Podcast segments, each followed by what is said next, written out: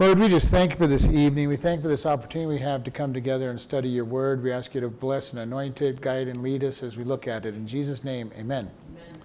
First uh, Samuel chapter 3, starting at verse 1. Oh.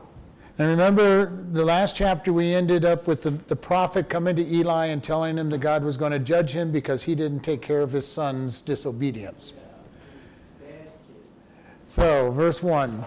And the child Samuel ministered unto the Lord before Eli, and the word of the Lord was precious in those days that there was no open vision. And it came to pass in the time when Eli was laid down in his place, and his eyes began to wax dim, that he, that he could not see. And ere the lamp of the God went out in the temple of the Lord, where the ark of the God was, that, and Samuel was laid down to sleep. And the Lord called Samuel, and he answered, Here am I. And he ran unto Eli and said, Here am I, you have called me. And he said, I have I called you not, lie down. And he went and laid down, and the Lord called again, Sam, Samuel.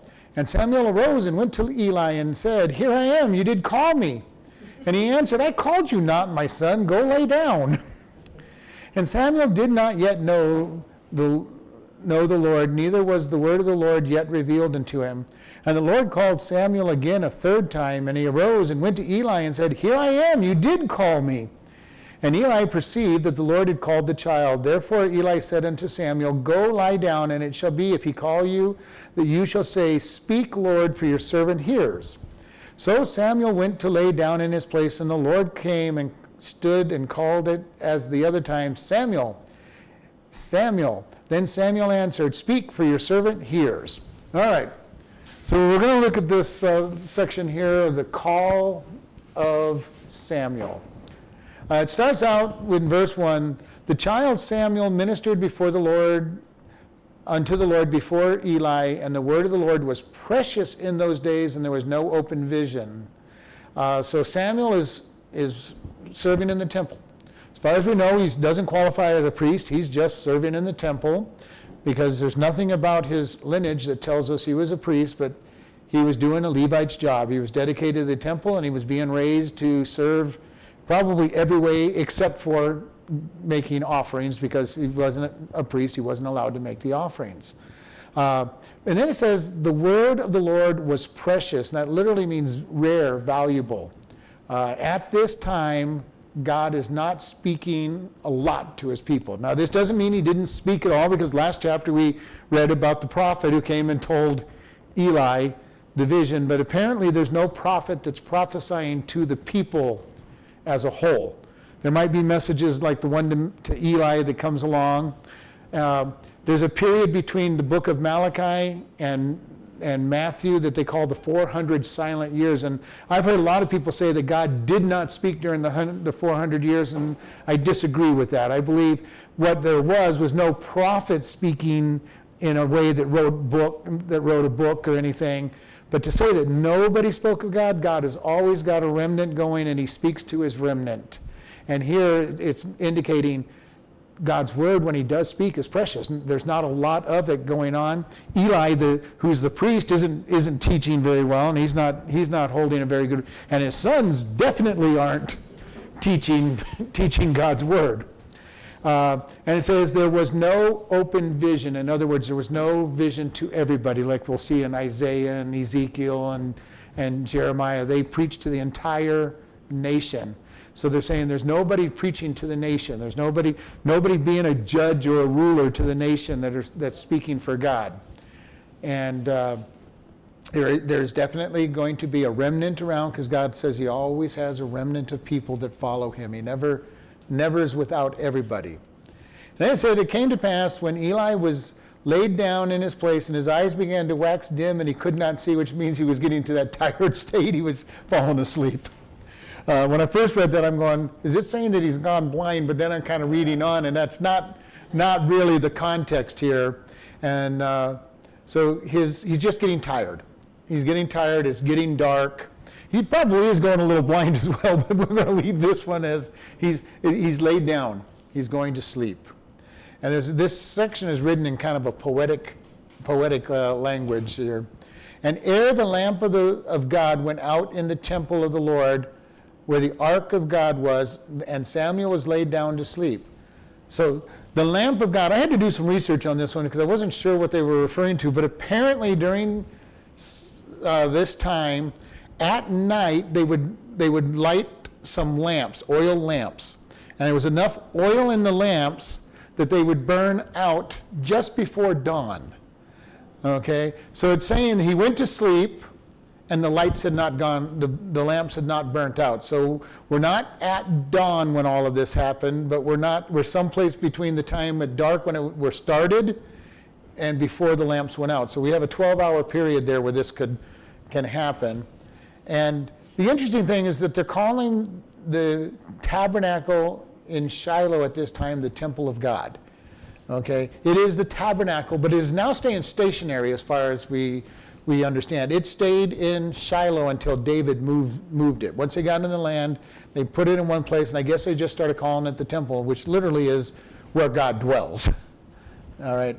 So they're calling it a temple. It is not the temple of Solomon later on. It is the tabernacle, the tent of meeting that they, that they have. Where the ark of God was, and remember the ark sits on top of the mercy seat. In the mercy seat is placed the, the Ten Commandments of the pot of manna and the rod of Aaron that budded. And there over and the, over that is the mercy seat. And then the angel's wings go over the mercy seat.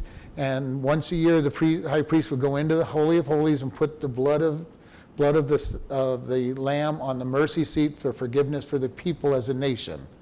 And that's what was in, that's what it's talking about. That's what, when it talks about the Ark of the Covenant, that's what they're talking about, that whole, the whole, the whole thing. The Ark is actually the box underneath the mercy seat.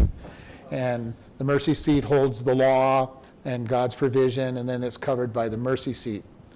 And that's what he's talking about. When they re- refer to the Ark of the Covenant, that's what they're referring to. It's one of the pieces of, two of the, it's, together, they're two of the, two of the pieces of furniture in the Holy of Holies.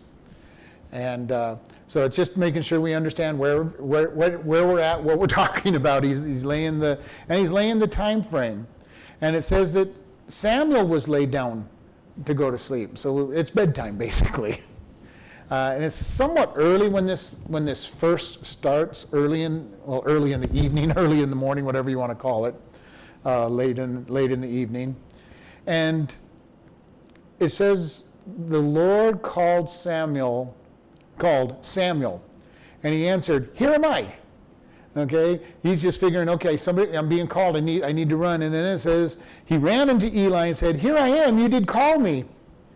Okay, and Eli just says, "You know, I didn't call you. Go back to sleep."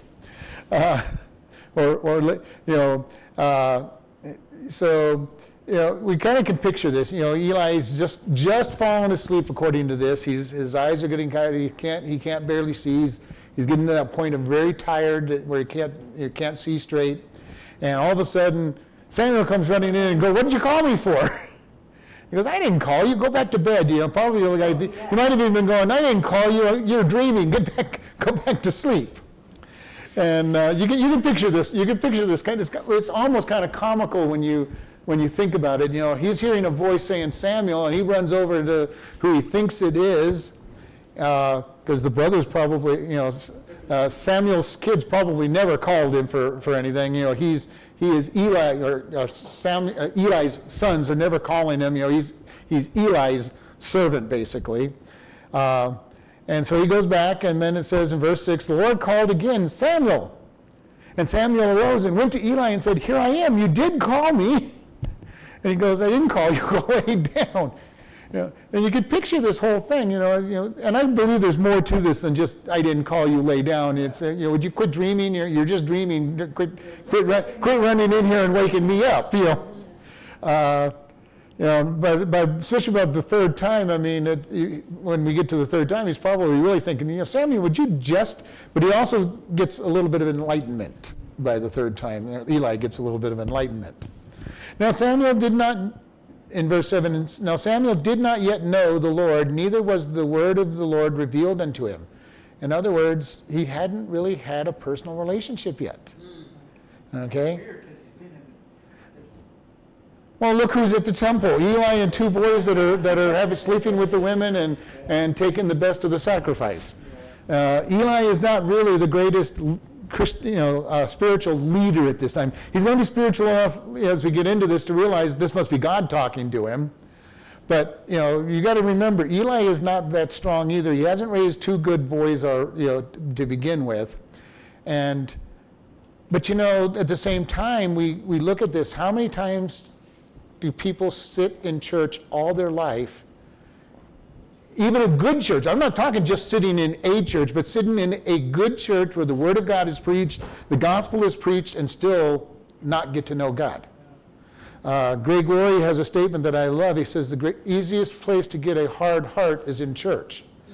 Because if you stop listening long enough and keep putting it off long enough, you just build a hard heart that won't listen anymore.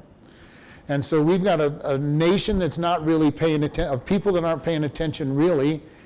And, you know, I'm not saying Eli was completely unspiritual because he is going to recognize God, but he's not really pouring it into Samuel. You know, he may even feel discouraged. I poured my life into my kids, and look what my kids have done. I'm not doing it anymore. So there's a lot of reasons why this may have happened. We don't know, but at this point, uh, Samuel doesn't know God, and he's being picked by God. And it says God's word is precious, so we're down to a remnant. There's only a handful of people paying attention. We've got Elkanah and Hannah, who seem to be righteous, are coming. He probably would have gotten to know God better if he'd have stayed home than going, you know, or sooner at home than he would have by going to the tabernacle, which is very strange. As you said, you would think it, you would think it would be exactly the opposite. You know, you're spending your whole time in church. You should really know God at a at a young, young age. But you know, Hannah and Elkanah seem to be really following God and, and seeking Him. Eli and his family are not. And so, yes, he doesn't know God yet or, or at least he doesn't yet know the Lord in a very personal way. He might, he probably knows about God. Okay, I'm sure he knows. I'm sure he knows the, the founding of the tabernacle and the and the wilderness, the wilderness and the Exodus and Father Abraham and all those stories. But for him right now, at this point in life, they're stories.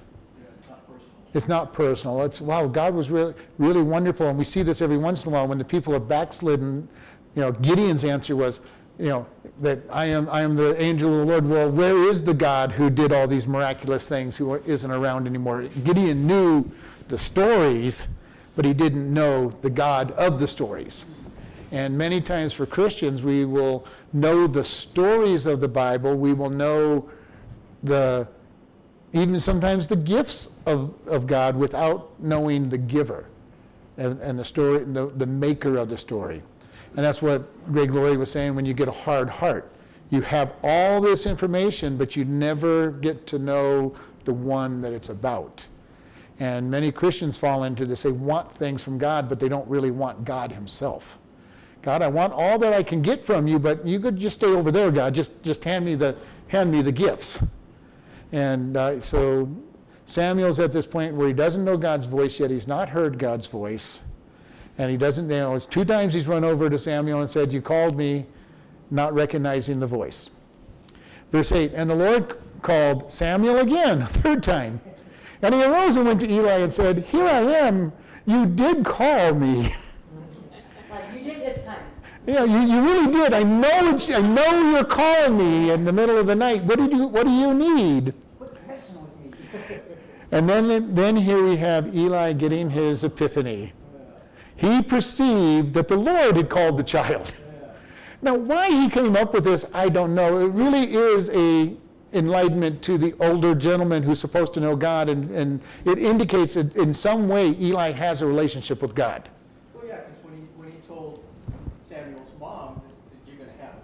Right. yeah. Yeah, or at least speaking in the authority of the prophet without knowing what he was doing.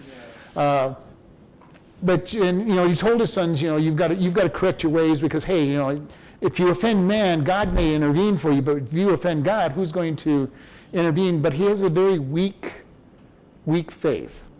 And but all of a sudden he gets this little bit of an epiphany. Uh, God's talking. we happen to be in God's temple. maybe he's talking. Uh, and he hasn't been hearing the call. So he knows that this is somebody that's being talking to Samuel. And, uh, and it says, verse 9, Therefore Eli said unto Samuel, Go lay down, and it shall be, if he call you, that you shall say, Speak, Lord, your servant hears. He knows what to say, he knows what to do. And this is good advice. So this is what I'm saying.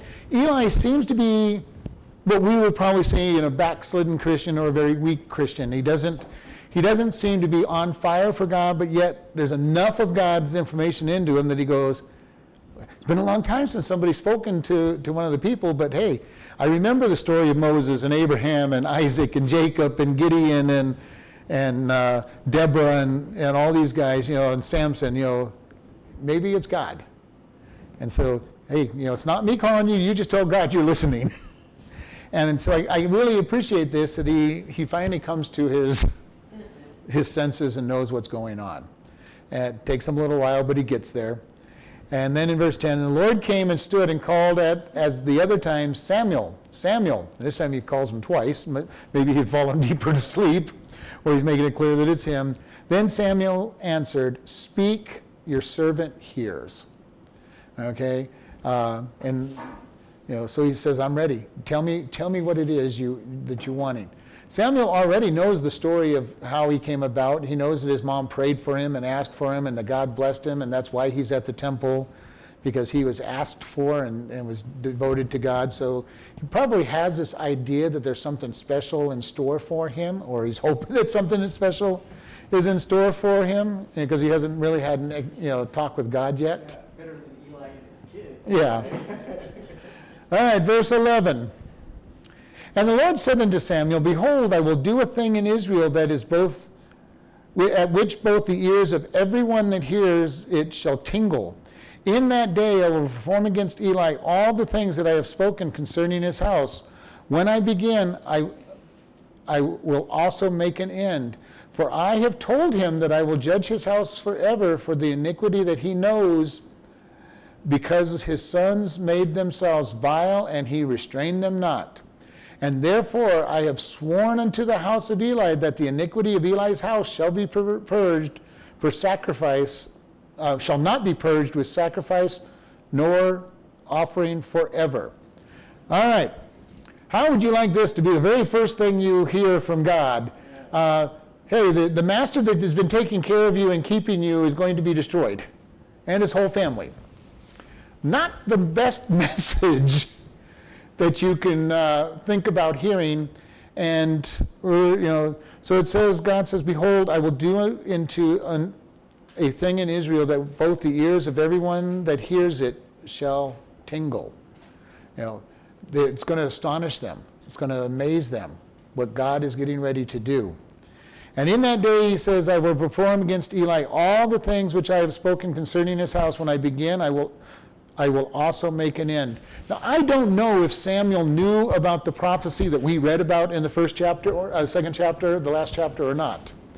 But God's telling him about it. He goes, I've said that this man was going to be judged and he was going to lose all of his family. It's going to happen. And when it happens, I'm, i will make sure that it comes to an end. You know, and this is true. When God says he's going to do something, it is going to happen. It may seem like a long time to us as humans, to God, it's no time at all. But when He starts something, He finishes it.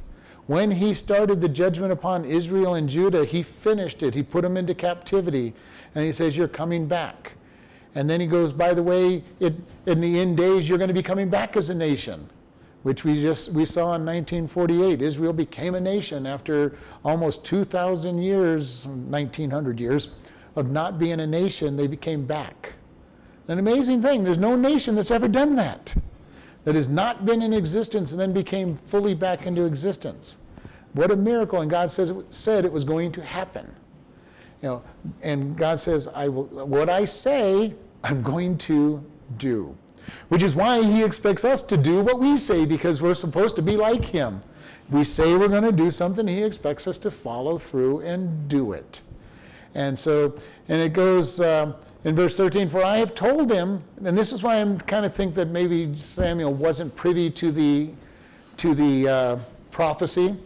For I have told him that I will judge his house forever for the iniquity which he knows, because his sons made themselves vile, and he restrained them not. Okay, he says he knew of their misbehavior and did not correct them. And it says, Because of that, Samuel, I am going to judge him forever. That's a long time. Uh, now, I don't know if this means that he didn't go into heaven, but he's going to lose all of his family. You know, he's going to lose his sons, he's going to lose his life, and there's no repentance for him, it says, you know, that, that his sin is not going to be covered. His sons made themselves vile or despicable, cursed is what it literally means, and he restrained them not. Uh, and you know, ideally, he should have, if they would not have listened, theoretically, he should have taken them before the people and said, "My sons are rebellious, are rebellious sons, and aren't listening to me," and they should have stoned them. Uh, at the very least, he should have kicked them out of the tabernacle. Uh, but the law made a very strong provision. If your if your son, it says son, was so rebellious that you could not control him, you took him out and, and declared that they were rebellious, and the, and, and the people were to stone them. Pretty ultimate sin if you were going to be a rebellious child. So that was what should have been done. And, but like I say, at the very least, he should have said, "Your actions are not are bringing shame to God and, and me. You're not you're not priests anymore. You're you're kicked out." Uh, he did neither. He did basically he did nothing other than the one side saying, "You know, would you guys please behave? You're you're you're, you're going against God," and that wasn't much of trying to restrain them. And God says He didn't restrain them, therefore He's going to die, and His family is going to die. And it says, "And therefore I have sworn unto the house unto the house of Eli that the iniquity of Eli's house shall not be purged with sacrifice nor with with offerings forever." In other words, no matter how many sacrifices they make, they've gone too far. And this is what we've said in this last uh, chapter. We talked about there are sins that lead to death. Mm-hmm. If you want to keep sinning and you won't repent, God will say, okay, I've had enough, you're coming home. And these boys had hit that spot. God says, enough, we're not going any further. And we think about their, their sins, you know, they were taking the best of the the meat that, that was supposed to be burned and didn't, and they wanted the fat on the meat, which was definitely supposed to go to God. And God really didn't care if they took the, the actual meat of the shoulder or anything, but it goes, the fat goes to Him, the innards go to Him. And they were taking the best stuff for themselves. And then, worse off, they were sleeping with the women at the gate, which was not part of God's worship. That was worship of idols that they did that kind of stuff. So these guys were being vile. They were making it the people, as you recall, that they abhorred coming to the tabernacle. They did not want to come because they were being so abused by the leadership. And this is one of those things we talked about. We've got to be careful how people are treated when they come to church. You know, not, not to make it that we water down the gospel, but we don't want to make them be abhorring church. You know, you know, especially at the pastor level, they cannot be hypocritical and say one thing and do another. You know, like his sons were doing. Oh, we're going to offer your sacrifices, but we're going to take the best of it, and we're going to sleep with the women, and and we're going to do all these things. You know, we're going to do whatever we want, but we're going to we're going to offer the sacrifice for you. What what we what we don't want. You know, so it's kind of like the idea that they were offering God what was left the, the way that most people give God in our lives. You know, God, uh, once my bills are paid, you can have whatever's left. God, if I if I have enough, I'll give you I'll give you part of my tithe because I'm sure I won't have my tithe, but you can have part of my tithe. God, uh, I'll come to church once a week. You know that uh, that should be plenty. God, you read my Bible, God? Who? You know, I don't have time to do that. That's the sons way the sons were acting. All right, and poor Uh, Samson uh, Samuel, you know, he gets to get this message and he goes, oh no, Eli and, and, and his sons are going to be judged. What a message to be your first message. It gets worse. Verse 15. And Samuel lay until the morning and opened the doors of the house of the Lord, and Samuel feared to show Eli the vision. Then Eli called Samuel and said, Samuel, my son. And he answered, Here I am. And he said, What is the thing that the Lord has shown unto you? I pray you hide it not from me. God do so to you, and more also, if you hide anything from me of all the things which he said unto you. All right. He's putting Samuel in a very interesting predicament. Actually, it's good for Samuel because he's going to have to say many things that the people are not going to want to hear. So his first trial, he gets to meet God that night, and the very first trial is to tell the man that has been raising him basically like a son, or you know, or at least keeping him and caring for him, bad news from God. Uh, you know, so it says Samuel went to sleep, and I'm I, I lay until morning. It actually didn't even say he fell asleep, and I don't know that he would have slept that night. Uh, he just got a message from God, and it's not. It's a hard message to hear. He probably didn't sleep, and yet here we are. He gets up in the morning. He opens the the gates like he's supposed to do. He does all of his work that he's supposed to do, whatever all that. It says, you know, he, he opened the doors, and it says he feared to tell Eli the vision. And you can picture this. This is the man he's grown to respect, he honors, he's probably somewhat, you know, has a love for him as basically a father, and he's going to have to give him the message, you know, that God is going to destroy you. And again, I don't believe that he knew of the prophet that came and saw Eli. Eli already has this message. So it's not something new and unusual. Uh, and Eli is going to press him for, for this. Now, Eli is probably afraid that it's a repeat of the message he already had, or he may be hoping that, you know, I'll talk to my sons and ask them to behave. Maybe, maybe God's going to re- recant his statement. So I think he's expecting bad news, but he's kind of maybe hoping that God is recanting a little bit and going to give him some good news. Uh, and uh, he goes up to him and says, you know, after he calls him and he says, you know, Samuel and my son, and he says, Here I am. He says, What is the thing the Lord has said unto you? I pray you, hide it not from me. And I kind of picture this. Let's picture, I kind of picture this. What is the thing that God has said? And he probably saw the look come over Samuel's face. You know, uh, maybe that, yeah, just like that. He dropped his head, he dropped his eyes. You know, I really don't want to, I, I don't want to talk about this. I really don't want to talk about this. Uh, and at that point, I think Eli knows what the message is. Okay. At that point, because he knows that God has pr- pronounced the curse on him. And so he's in a place where, you know, Samuel, he knows now that Samuel has talked to God, and, and I can picture it. You know, what, was, what, did, what did God say to you? And I could just picture the whole, you know, dropping of the head, I'd shake, maybe even the shaking of the head, you know. I really don't want to go into this. But he presses him, I pray, hide it not from me. God do so to you, and more so if you hide anything that he, of all the things that he has said. So he's pressing him hard. He goes, you know, if you hide anything, I, I, I'm praying, and, you know, his respect for his, for the priest is going to make him open his mouth.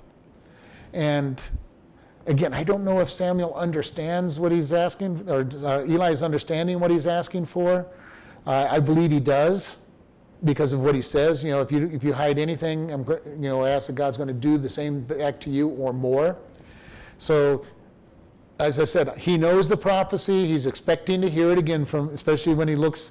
You know, when he first asked him, he was hoping to see a smile on Samuel's face and you know something, some kind of good news. But when he sees probably a a look of fear or, or distress, he, he knows what the message is and he wants to, and he's doing actually a pretty good job teaching him. Whatever God says, speak. And it's a good lesson for him. Not that Eli wants to hear the message, but I think in many ways Eli was trying to be a good leader to Samuel.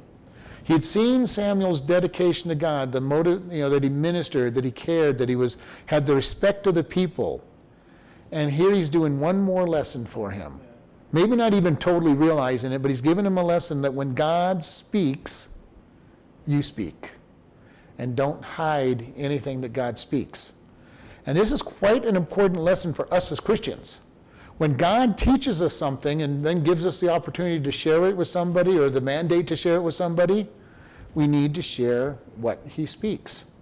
And this is happening in so many churches where the pastors and the leaders are watering down God's word.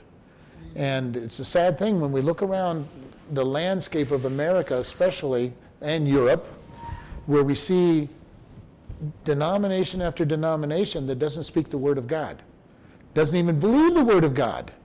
And then we see other churches where God's word is preached, but they try to water it down. You know, not totally denying it, but not giving the complete truth. And Samuel is being learning this very important lesson. When God speaks, you speak.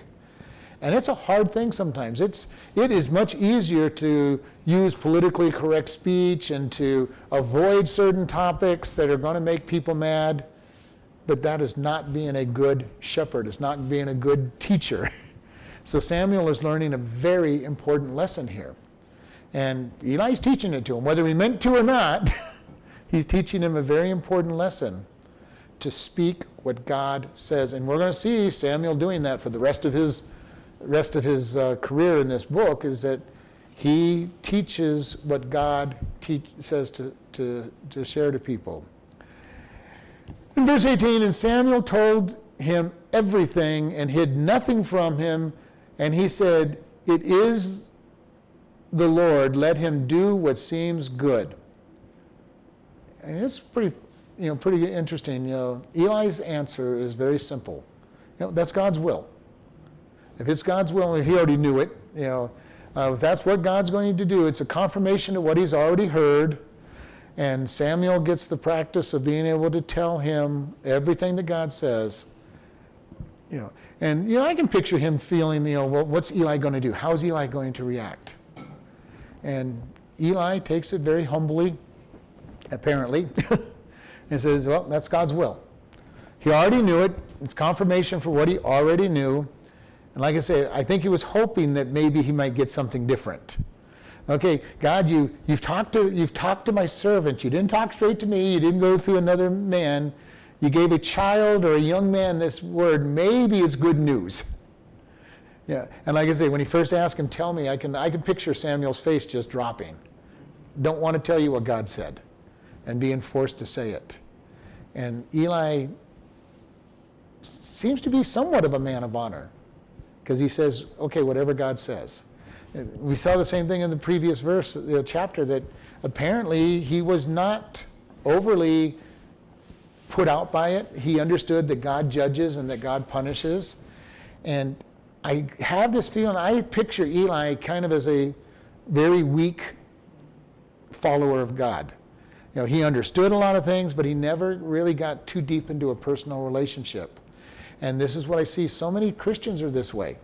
They, God, I'm, I'm yours. I really am yours. Just don't ask me to let you be my Lord. Don't ask me to, you know, get really close to you, but I'm yours. Yeah, I, li- I like the idea that you've forgiven my sins. and probably believe it, but never take the step of making him Lord. And there are many people out there that believe if you don't make Jesus Lord, you're not saved.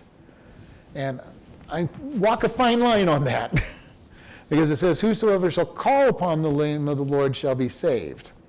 And that, that call in, in means to believe.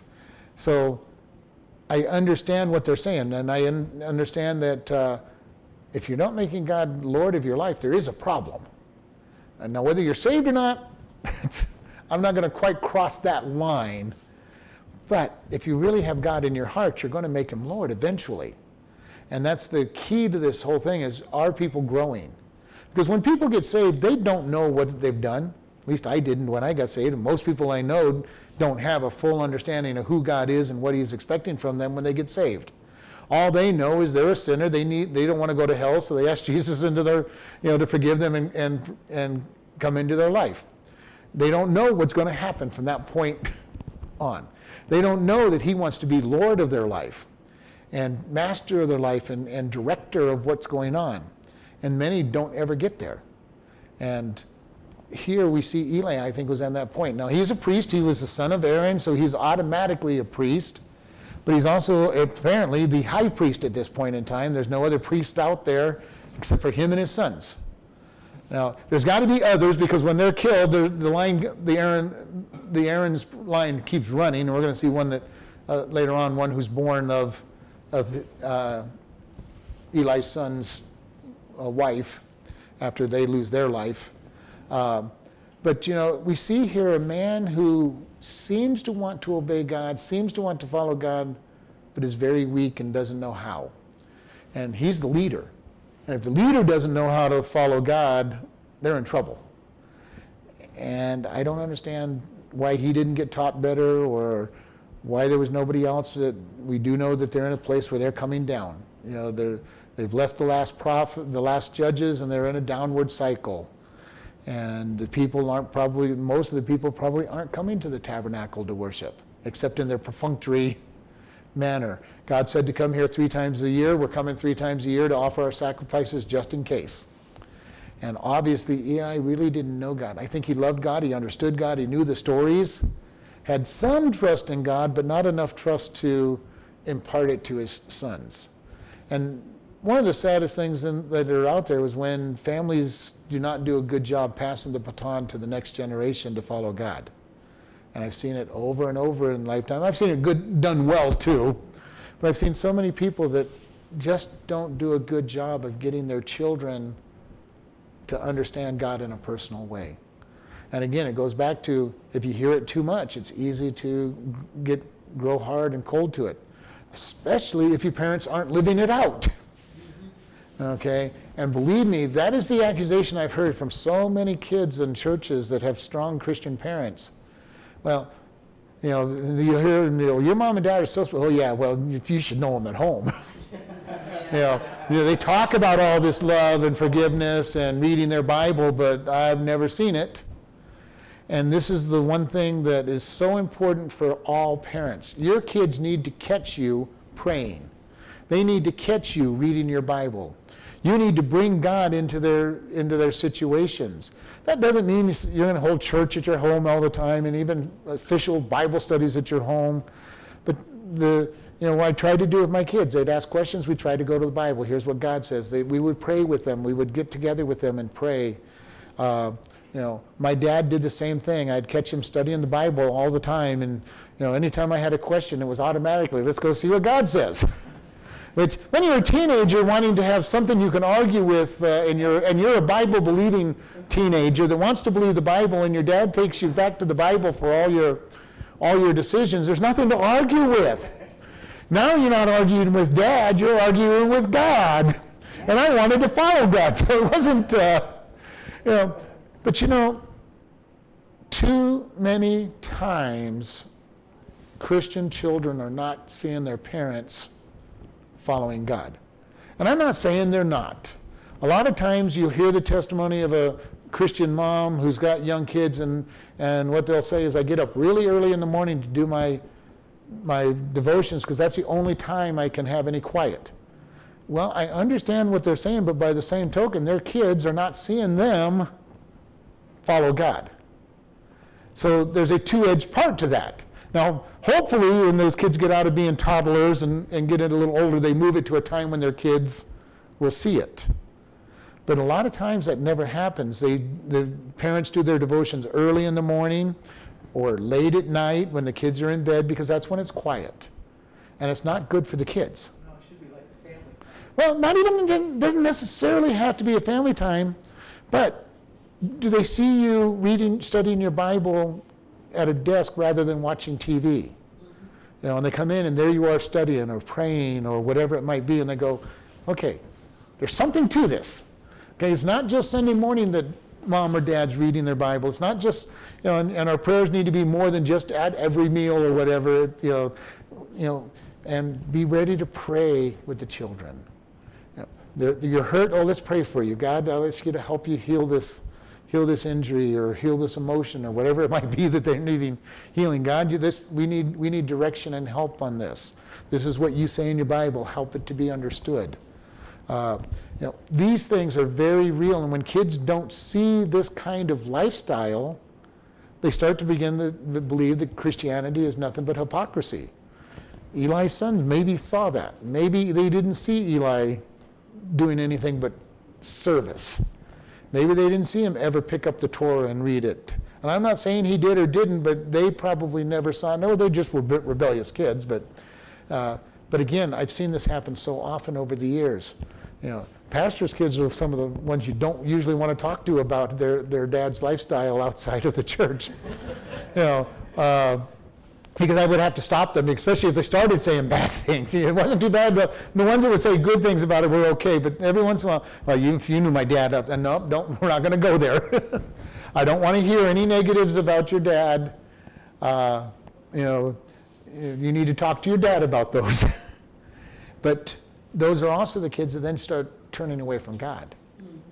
And our Christian kids are turning away from God in droves because they're not seeing something that's real that they can believe in in many cases. Now, the kids who get on fire for God, oh man, it is amazing when the teenagers get on fire for God because they have found something and they want to lift God up and they want to evangelize. And they are amazing when they get on fire for God. But you know, when they just see hypocrisy in their life, it's hard for them to grow. Or and you know, this is so important because Samuel is giving this message and, and Eli gives a pretty appropriate message, you know, back to him. You know, okay, I asked you to tell me and you told me if this is what God's wanting, then so be it. This is his will. And, and like I say, it's a confirmation of what he's already heard. It's funny because Eli seems to tune into God a few times. It's like, Yeah. but he didn't do it all the time. He was, was too weak to do it, or It's again, carnal Christians will sometimes hear the message and tune into God for, for a couple days or a week or two, maybe even turn their life over to God for a short time, and then their carnality gets hold of them and they fall back. And uh, most people have that story. Okay, if, if they don't stay strong with God from early on, there'll be times when they fall away for long periods of time and say, well, it just wasn't real enough, and I, or I wasn't strong enough. Because if you don't make Jesus Lord of your life, you'll never be strong enough. Okay? You'll hear a good message, you'll hear the Holy Spirit will prick you that you're supposed to follow through with it. And unless you let God become your Lord, you're not going to ever follow through. And you try to do it in your own strength, and you fail. And you fail often enough, you stop listening to God pretty much. But every once in a while, if, you, if, he's truly, if you're truly His, you'll hear that message that says, oh, oh, God, was that you? And that one message might be what it takes to all of a sudden get hold of your heart and turn your, turn your life around. And that's where Eli's at. He's not turning around, he's kind of resigned. Okay, God, if I'm going to die, I'm, you said I'm going to die. And he's been told you are going to die. You and your family, there's no repentance from this. You, and in this case, this is a James 3 1 thing that it, the teacher is worthy of, of greater punishment for, for what they do. And so Eli has, and his sons have gone so far as leaders. Now, if he had not been the priest of the people and his sons were this bad, God may have just said, you know, you have a chance to repent. But Eli himself had made it clear to his boys if you disobey God, who's going to stand up for you? Who's going to defend you when you, when you violate God? And so he's kind of resigned at this point. Okay, I was a leader. I've really, I've really messed up. God's pronounced judgment on me. It's going to happen. And we see this whole process of his just saying, okay, it's, it's going to happen. And I feel sorry for Samuel because this was a hard first message. Most of us on our first message don't have to preach such a hard message as he has to preach. yeah, Uh, by the way, you leaders of the, of the church, you're, you're all going to die. Uh, that's not a great message to be teaching on your very first, first message, you know, and this is his first message. Uh, sorry, Eli, you're, you and your kids are, you know, you and your boys are going to die. And, uh, and verse 19. And Samuel grew, and the Lord was with him, and he did not let any of his words fall to the ground. And all Israel came from Dan even to Beersheba, uh, from Dan even to Beersheba, knew that Samuel was established to be a prophet of the Lord. And the Lord appeared again in Shiloh, for the Lord revealed himself to Samuel in Shiloh by the word of the Lord. All right, so Samuel's growing. This indicates that there's going to be some time between this prophecy and the death of Eli. And we don't know how long. One of the things that happens so often in the Bible, a lot of times there are no time markers telling us how long a period of time goes through. All it says is Samuel grew.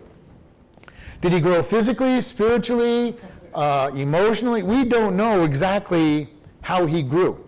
Just giving this message to Samuel, to Eli, might have been a gro- huge growth experience. I think it's referring to him actually growing spiritually and physically, and that there's a period of time here that's going on. Because the people are not usually going to follow a child. So he has to get up to a certain age where he's going to be respected. For the Jewish people, at least in G- by Jesus' time, 12 years old you were considered a man, but you couldn't teach and, and run things until 30. That's when you could get the title of rabbi, which is why Jesus did not start his ministry until he was 30, because the people would not have listened to him before that. He was not old enough to be a teacher. I have a feeling that this is what's going on, is he's having to get to this, whatever age it might be, and it might be 30 back then, I don't know. I don't know what the custom was, but he had to get to that certain age that people are going to listen to him because he's going to become the ruler of the people. He's going to be the last judge of Israel. So he needs to be able to be respected, and I don't think they're going to respect a 13, 14 year old maybe considered an adult, but that's, you know, even in their day, that was an immature adult. Not somebody you would follow into any, any battles or, or listen to. And even at that, a 13 year old trying to correct a 60 or 70 year old is a pretty big deal. It's hard enough when you're mid 20s, late 20s, 30s to have to correct a, an elderly person. But, you know, 13, 14 year old, pretty tough call. And we don't know how long this process is, but it says, I believe there's a time period here. That, and again, we don't even know when God called him, because all we know is that he's been serving. Um, but it says that he let none of his words fall to the ground. When he heard from God, he listened. I believe he probably even started reading the Torah very instinctively at this point. God's speaking to me. There must be something. He probably read and studied the, the Torah. He wanted to know what God was saying. He wanted to know what was happening. He wanted to know more than just the basic stories. And you know, so many people I meet in in Christian world barely know the stories of the Bible sometimes, and that's scary to me. Bad enough when the world doesn't know them. Uh, when I was taking my English 1A class, we, they were reading this uh, section out of a classic literature, and it referenced one of the Bible stories. I don't even remember what the Bible story was at the time. Huh? Might have been no, it might have been anything. I don't, uh, don't think it was Noah, but, but they, the class, the, the teacher goes, well, "What do you think this meant?" And the class were coming up with all kinds of crazy, crazy things, you know. And I'm listening. The teacher doesn't seem to know what the answer was either. You know, I'm going, "Would you all like to know what this is really about?" And they go, How do you know? I go, Because it's a biblical reference. There's a Bible story behind the reference. And when you know the Bible story, the whole passage explodes into meaning. So I get to tell them a Bible story, and they go, oh, whoa, you know, lights click on, you know, all of a sudden the, the Bible story enhances what was being said. And our great literature has so many biblical references into it. There's so many of our hymns that have biblical references in them that when I, you know, when I notice them, I will ask, do you all know what this is? Do you, do you understand what the cleft of the rock is? You know, that was when Moses was, hide, was hidden in as God showed, you know, when he requested to ask to see God, uh, see God's face. And he goes, no, you can't see my face, but I'll let you see my backside. And he put him in the cleft of the rock, put his hand over him and walked past, calling out his name. You know, God called out his name, his name, not, not Moses' name. But you know, you read, you hear the song, hide me in the cleft of the, of the rock, and you go, okay, uh, why, you, why you hiding me in a crack in the rock, God? uh, you know, uh, you know, uh, but it is one of those things, unless we know our Bible stories, we don't really know some of these references. Even in the Bible, if we don't know the references that they're making, especially in the New Testament, they, Paul references the Old Testament stories all the time. Know, Paul sometimes references some very bizarre hidden ones that not everybody knows too because he was a master with the word so sometimes you have to study what he's referring to until you get to know the bible really well but you know we look at these things and if we don't understand what's being referenced we don't really understand what's going on. And I picture Samuel going in and saying, I want to know. I want to know this God who has now called me. Saul of Tarsus knocked off his horse, spent three years in the, in the wilderness with God being his teacher, relearning everything that he had ever been taught about the scriptures. And he knew his scriptures well. He was a Pharisee of Pharisees and a, a Sanhedrin, which meant he had the Pentateuch memorized. Okay, all first five books of the Bible memorized, and probably large chunks of the prophets. Wow. Can't even get a When you said the rock, I, I was thinking, no, it hit the rock, and then the water came out of the rock. I wasn't thinking of. So, you know, here he is having been taught all this stuff. He's been taught by one of the greatest Jewish Wow. teachers of all time, the number three of all time, how to interpret them. And God takes him out in the wilderness and teaches him a new way of looking at all these scriptures from his perspective, not the, the rabbi's perspective. So he comes out and he knows things about the scriptures that nobody else is really understanding, and God has revealed things to him that nobody else understands. Remember when Jesus meets the two men on the road of Emmaus, he spends the entire day Yeah.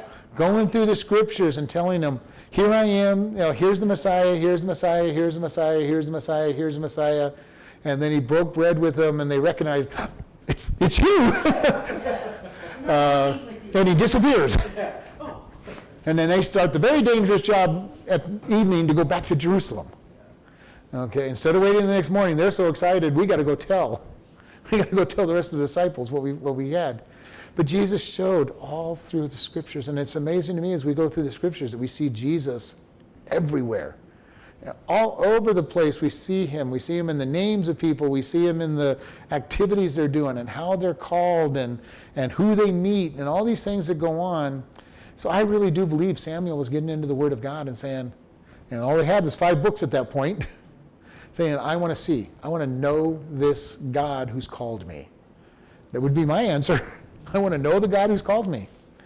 And it says in all, in verse 20, and all Israel, from Dan even to Beersheba, knew that Samson was established to be a prophet of the Lord.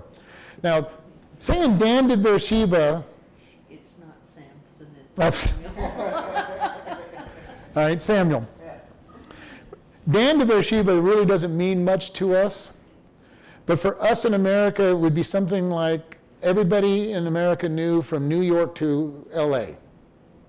Okay, from one end of the country to the other.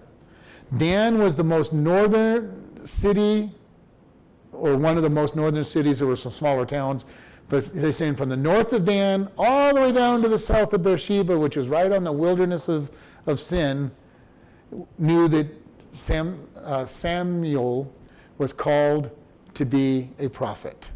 That's pretty good, pretty good uh, communication. And I'm sure it wasn't Samuel who was putting this out, but it was, I'm sure they all heard about God talking to him. And then he seems to be, he's growing in his wisdom and he's already been respected. Even before this, he was being respected. Okay, which indicates even before this that we're not talking that this happened when he was eight or nine years old. Because it said they were already paying attention to him. He was growing, he was being respected. Here he's being greatly respected, and everybody's saying, you know, there's something about this man. He, he's special. He's going to be special. God's got a plan for his life. You know, remember Paul when he talking to Timothy. Remember the call that was placed on you by the laying of hands and the prophecy that was placed upon you as a youth. Okay. There's certain people that you just know God's going to do great things with. You look at them and say, wow, I don't know what it is God's got planned for you, but God's got big plans for you. And here Samuel has that reputation. Everybody knows. Everybody knows from Dan to, Dan to Beersheba, from the furthest northern province to the furthest southern province. Now, they could have gone east to west, but Israel's a pretty narrow place, so east to west isn't that big a deal. And the Lord appeared again in Shiloh, and the Lord revealed himself to Samuel in Shiloh by the word of the Lord. And we're not told what it is that he's told. But it says the Lord came and talked to Samuel. Oh, what a, what a wonderful thing it must be to have God talk to you. Now, we, we get him to talk to us through the word, and, and you know, we don't need as much of the direct word of God as they did because we have the Bible. As I said, Samuel had five books. The five books of Moses is all he has at this point. There's, you know, not even the book of Judges and Joshua have been, well, Joshua may have been written, because Joshua was written mostly by Joshua. Uh, so Joshua might have been written, but it wasn't necessarily considered scripture at that time. So what he's studying is going to be the five books of Moses. Uh, uh, Genesis, Exodus, Leviticus, Numbers, and Deuteronomy. Those are what he had to, to get to know God by. And, but it says God appeared un, again and revealed to him, uncovered things to him, and showed him things. And again, we have the advantage. We have an entire Bible where God speaks to us. And even with that, there are times where God will speak to us if we will be quiet enough to listen. When He will expand upon what we read and say, This is for you. And I've had times where it may not have been an audible voice or maybe was. I don't know. It was in my head anyway, and whether it was audible in my head really doesn't matter. God has spoken to me to say certain things over my lifetime. Not often, often enough that I know he speaks. And you know, times when I'm reading a verse and says, "This verse is for you. Pay attention." Or you're meditating on it and go and get this little voice in your head. When are you going to apply that? When are, when are you going to follow through with what you've been, you know, been meditating on? Know, one of the things I've been meditating on lately is we need revival in America so bad because our political system is totally messed up. Our you know, our education system is messed up, and there's no hope for our country if we don't get people to turn to God and make Him Lord. And we're seeing so many problems in our country, and it's scary just to know that our country is falling apart at the seams if we don't have a revival. And I'm hoping that we'll have a revival. Yeah. Don't have much hope in it, but I'm going to pray for it because God knows what He's doing. And there wasn't much hope in a revival during the first two great awakenings of this country. They, they were, things were so bad that nobody believed that it would get good, and yet God revived the nation. Our only hope is for him, for us to be on our knees and for revival, and it needs to start in our churches and flow out of our churches. And it's going to be hard with so many so-called Christian churches that don't even believe God's word. It's going to be hard to have a revival right now. And it probably was true in the first revival and the second revival. There were probably many churches that weren't preaching the Word of God. Because even, especially on the first revival, a lot of people didn't have a Bible, even in America. Bibles were precious for a long time in America. Uh, the First Continental Congress printed Bibles so that every house in the, in, the, in the United States would have a Bible. And it's pretty amazing because if that was done in our day and age, would you imagine how big a problem that would be? Can't even have one on billboard. And this was, a, this was the first Continental Congress, the ones that wrote the stuff that everybody's saying would say that it was not allowed. But, and they distributed the Bibles because they knew that for our country to survive, it needed to be righteous. And that was the first time that people mass, massively had Bibles. Uh, in the 1800s, many families did not have a Bible. There were a lot of places, you know, that had a Bible, that the pastor might have a Bible. The church usually would have a big pulpit Bible, and if the pastor used any Bible, it was often the pulpit Bible, because thing, Bibles were still pretty expensive. Not as expensive as before the Gutenberg press, but still expensive. You know, most of us in our houses have books. In the 18, 1700s, 1800s, you had to be rich to have books in your house. If you weren't rich, you did not have books in your house. It was a very rare thing to have a book. And if you did have a book, the one book you did have would probably be the Bible. Uh, or you'd have the New England Primer that taught you how to read. You, but you'd have one of those two books. And if you had one, you probably had the other. but here, Samuel is hearing from God. He's being taught by God. He's being groomed to be the next leader. We're going to close in prayer. Lord, we just thank you for this day. Lord, we thank you that you called Sam, Samuel to your side, Lord, and that ask you to help us listen for your call in our lives and help us to respond with, Here I am, Lord, I'm listening, and speak. Lord, we just thank you in Jesus' name. Amen.